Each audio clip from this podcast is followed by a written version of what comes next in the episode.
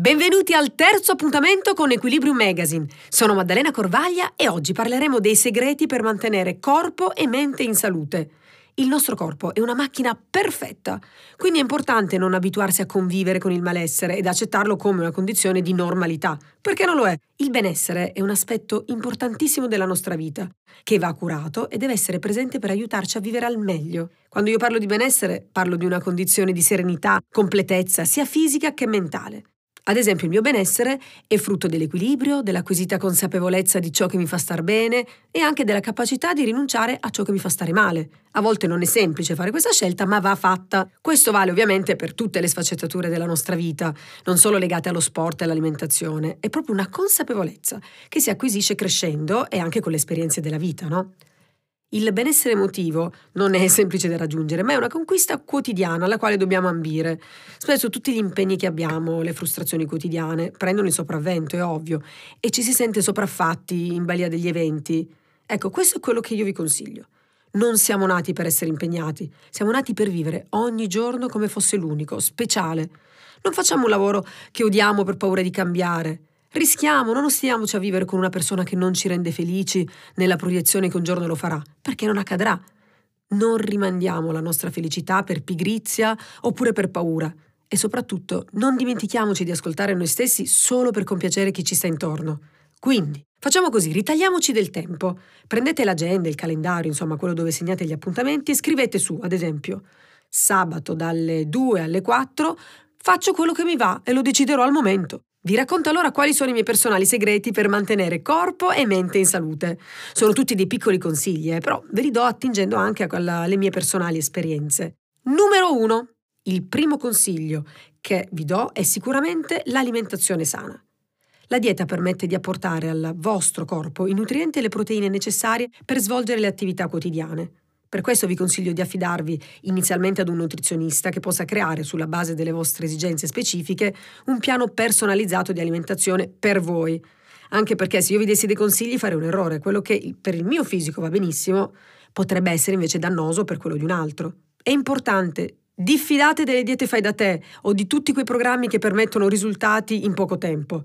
Sono A pericolosissimi e poi comunque, qualora si ottenessero dei risultati, sono a breve termine. Subentra quell'effetto yo-yo in cui noi riguadagniamo quello che abbiamo perso anche con gli interessi. Pensiamo alla parola dieta. Dieta è una, un termine che viene usato nella maniera più sbagliata. Non vuol dire privazione. Sono a dieta, ho smesso di mangiare, la mia vita sarà difficile, non posso uscire. Assolutamente no.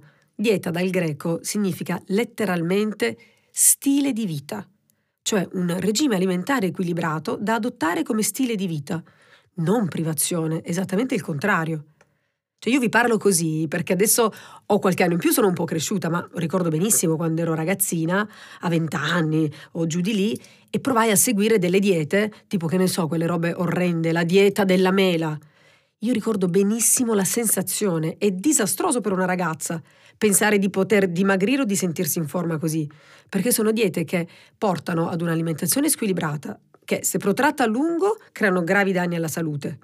Fortunatamente le mie duravano pochissimo, quindi magari quello che avevo perso a fatica, quei tretti che perdevo in una settimana, li recuperavo chiaramente in, in due ore dopo che avevo rotto la dieta. Ma la cosa che ancora ricordo, che era bruttissima, è quel senso di privazione che poi ottiene l'effetto contrario. Se un bambino ci toglie un gioco, lui vorrà proprio quello. E noi siamo fatti allo stesso modo. Se pensiamo di non poter mangiare, chiaramente ci viene ancora più fame, no? È normale. Infatti io avrei, non so, avrei divorato la casetta di Hansel e Gretel in quel periodo lì, o sarei uscita di notte per svaligiare l'unica pasticceria aperta. Quindi in realtà la privazione non è il rapporto giusto che bisogna avere col cibo, assolutamente no. Dieta sarà proprio imparare ad alimentarci nella maniera sana. Il nostro organismo, come dicevo all'inizio, è una macchina perfetta, quindi non serve dargli di più e non serve dargli di meno. Noi possiamo raggiungere il peso forma nutrendoci nella giusta maniera. Ormai da anni seguo un'alimentazione bilanciata, ora non è che sia diventata saggia, però insomma si impara poi pian piano, no? Quindi pur non facendomi mancare nulla, cioè peccati di gola inclusi, ma io lo dico tranquillamente, non faccio i canonici tre pasti, cioè tendo a mangiare molto spesso durante la giornata, ma non mi abbuffo, quindi faccio tanti pasti ma abbastanza piccoli.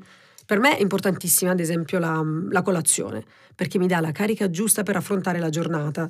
A volte si tende magari a saltarla per mancanza di tempo e si magari usciamo, usciamo da casa mm, con un solo caffè. Il mio consiglio, se potete, è di, di ritagliarvi un quarto d'ora al mattino per mangiare qualcosa magari di sano perché comunque non arrivate affamati al, al, passo successivo e soprattutto quello che si mangia al mattino viene bruciato subito. Quindi, a maggior ragione, se volete fare una dieta sana, la colazione è importante. Ad esempio, dei cibi che mi piacciono particolarmente sono di facile e veloci da consumare, sono i prodotti equilibrio, perché io amo le proteine, odio stare troppo tempo per preparare i piatti, soprattutto a pranzo, e vorrei avere un qualcosa di sano da poter portare con me in giro. Magari, non lo so, l'estate in barca o piuttosto quando sono in giro per lavoro e non voglio mangiare quei panini, tutte quelle cose che comunque non sono sane. E devo dire che ho trovato il compromesso perfetto. Faccio la pausa pranzo gustosa, in salute e sono felice. Se volete dare un'occhiata ad alcuni consigli di benessere, su Equilibrio Magazine potete trovare diversi spunti, veramente interessanti. Andiamo adesso nel mio mondo, attività fisica, perché come sapete io adoro lo sport ed è un aspetto fondamentale della mia routine. È risaputo che l'attività fisica ci aiuta a diminuire lo stress, a rilassarci, a ossigenare il cervello, a rilasciare endorfine e tanti tanti altri vantaggi. Anche in questo caso io vi consiglio di capire innanzitutto quale sia lo sport più adatto a voi, alle vostre esigenze, ai vostri gusti e soprattutto all'inizio fatevi seguire, almeno appunto nella prima fase, da un personal trainer specializzato chiaramente nella disciplina che avete scelto. Se invece siete degli sportivi, Capite già di cosa parlo, conoscete i benefici, avete assaporato la fatica iniziale quando si intraprende una nuova disciplina, i miglioramenti poi continui ed avete raggiunto sicuramente piccoli e grandi traguardi che vi eravate prefissati. In questo momento allora il vostro corpo inizia a cullarsi, perché non ha più bisogno dell'energia iniziale per fare gli stessi esercizi. Voi pensate sia una condizione molto bella e invece no. È proprio per quello che in questo momento io vi chiedo di fare una cosa per cui forse mi odierete sperimentare, intraprendere una nuova disciplina, parallelamente a quella che già praticate, eh, per carità, però che sia totalmente diversa. Uscite dalla vostra comfort zone. Io vi assicuro che all'inizio sarà innaturale, chiaramente vorrete fare lo sport per cui vi sentite più bravi, ma dopo un po' il vostro fisico e anche la vostra mente vi assicuro che vi ringrazieranno. Chi invece all'inizio, come ho già detto prima e lo ribadisco, meglio si affidi a un bravo istruttore. Perché vi dico questo? Perché spesso io quando vado in palestra e faccio dei corsi, dei corsi di gruppo, no? E ogni tanto vedo degli esercizi fatti in una maniera tale che io mi sento male, tipo lo squat con le ginocchia che convergono. È pericolosissimo. O vedo a volte uomini super palestrati che fanno decine e decine di push-up, ma così male che sento proprio l'ululato e il pianto della cuffia dei rotatori, per cui dico no. Quindi mi raccomando, è importante apprendere le basi di qualsiasi mh, eh, attività sportiva, perché un esercizio fatto male è molto peggio di un esercizio non fatto. Se io vi dicessi invece che esiste una pastiglia magica che rigenera le cellule, che regola la temperatura corporea, che elimina le sostanze nocive, che ci ricarica, ci dà tutte le energie, voi la comprereste subito? Secondo me sì. Sapete come si chiama questa pillola? Riposo. Tutti questi vantaggi vengono dati dal riposo, perché bisognerebbe dormire almeno 8 ore e secondo me pochi di noi lo fanno, anche perché magari chi ha figli, chi ha tanti impegni, tende a sacrificare il tempo dedicato al riposo. Io ve lo dico con estrema fermezza e consapevolezza. E vabbè, su questo punto mi sento anche di fare un mea culpa perché devo essere sincera con voi. Io sono una di quelli che tra lavoro, figli e impegni si, si dimenticano quanto importante sia dormire. Cioè mi sono accorta che spesso vorrei la giornata durasse 36 ore, quindi per riuscire a fare tutto magari finisco di lavorare alle 2 di notte, tardissimo, e la mattina dopo, comunque avendo una bambina di 8 anni, essendo mamma, mi sveglio prestissimo e ovviamente sacrifico le ore di sonno. Sapete cosa ho scoperto col tempo? Ho scoperto che quello che la notte faccio, male tra l'altro, in tre ore, lo posso tranquillamente fare al mattino dopo otto ore di sonno, impiegando un terzo del tempo con risultati decisamente migliori. Provate, guarda, vi sorprenderete. Allora, adesso cosa ho fatto? Io non amo affidarmi alla tecnologia, però in questo caso ho fatto un'eccezione.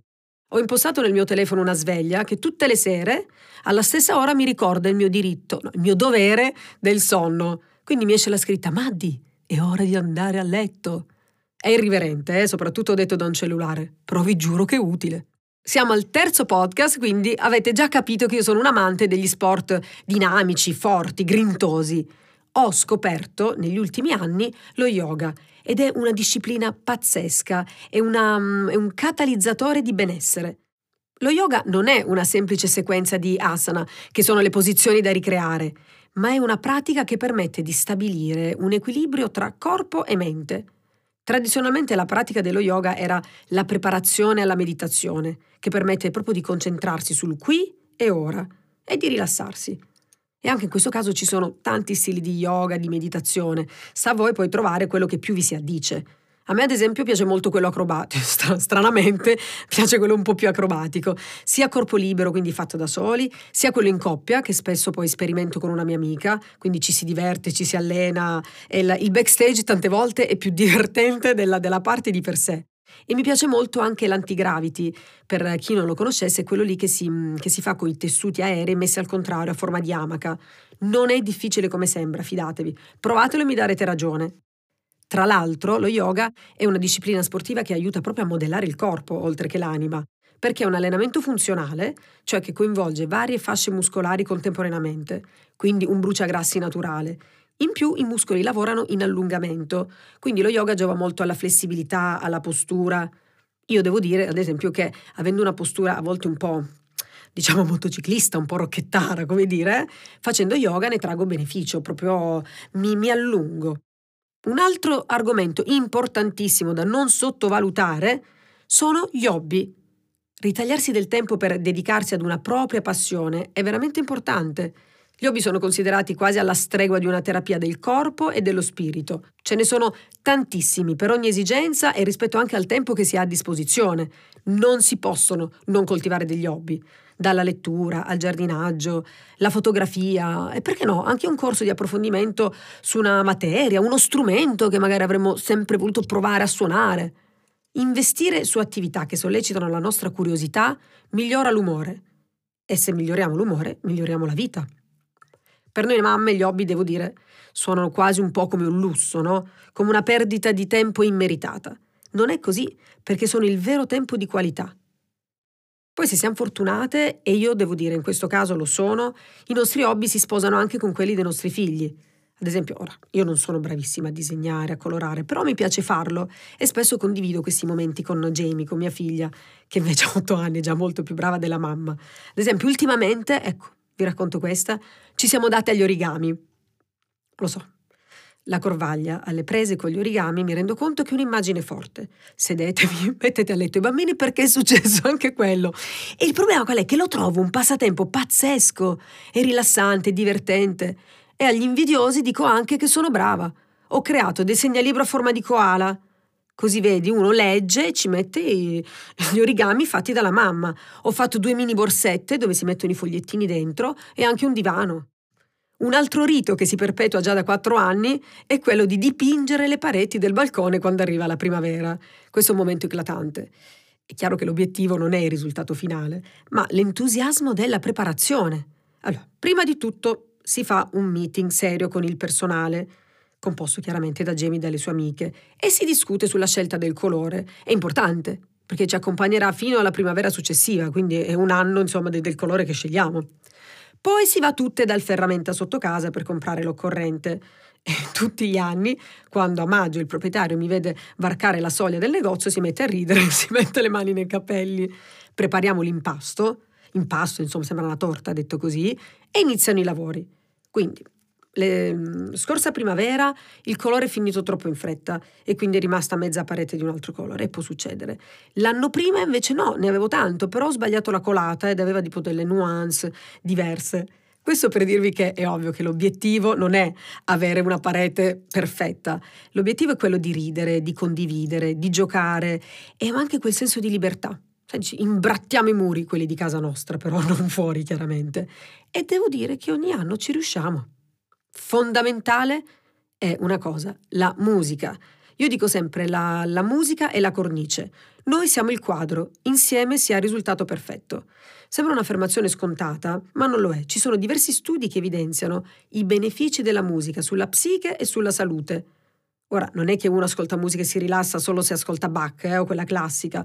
Per ridurre ansia e stress basta anche un brano rock, basta qualsiasi tipo di canzone che magari ci dia la carica per affrontare la giornata o la calma per buttare via lo stress della giornata appena passata.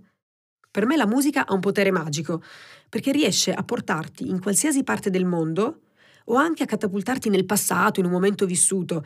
E lo fa non come lo farebbe una foto, cioè tu ascolti una canzone e vivi quel momento come l'hai vissuto tot anni fa. Io ad esempio quando torno a casa non sono una di quelle che accendono la tv, assolutamente. Quindi accendo prima una candela, ascolto la musica e parte la mia serata meravigliosa in casa con, con Jamie o con gli amici. Anche perché poi esiste una musica per tutto. Per fare sport con grinta ed energia, per fare stretching, per estraniarsi, per tutto. Una chicca che voglio condividere con voi è questa. Anni fa ho comprato un Walkman Vabbè, magari c'è qualcuno giovanissimo, il Walkman è questa parola arcaica. Diciamo che il headphone di adesso, però è subacqueo. Una delle gioie più grandi che io ho l'estate, quando faccio i tuffi, e in mezzo al mare nuoto, ad esempio io ascoltando i Pink Floyd, i Queen. Ragazzi, se non l'avete fatto, prendetelo, è una roba bellissima. Allora, siamo arrivati alla fine di questo terzo podcast. Abbiamo visto tutti i segreti per mantenere corpo e mente in salute. Quindi facciamo una carrellata. Prima di tutto, alimentazione sana. Poi, attività fisica. 3. Importante, riposo. 4. Yoga, meditazione. 5. Coltivare gli hobby. 6. Ascoltare tanta musica che ci rilassa. E soprattutto adesso andate su Equilibrium Magazine e trovate una sezione apposita con tantissimi altri consigli per il vostro benessere. Alla prossima, ciao!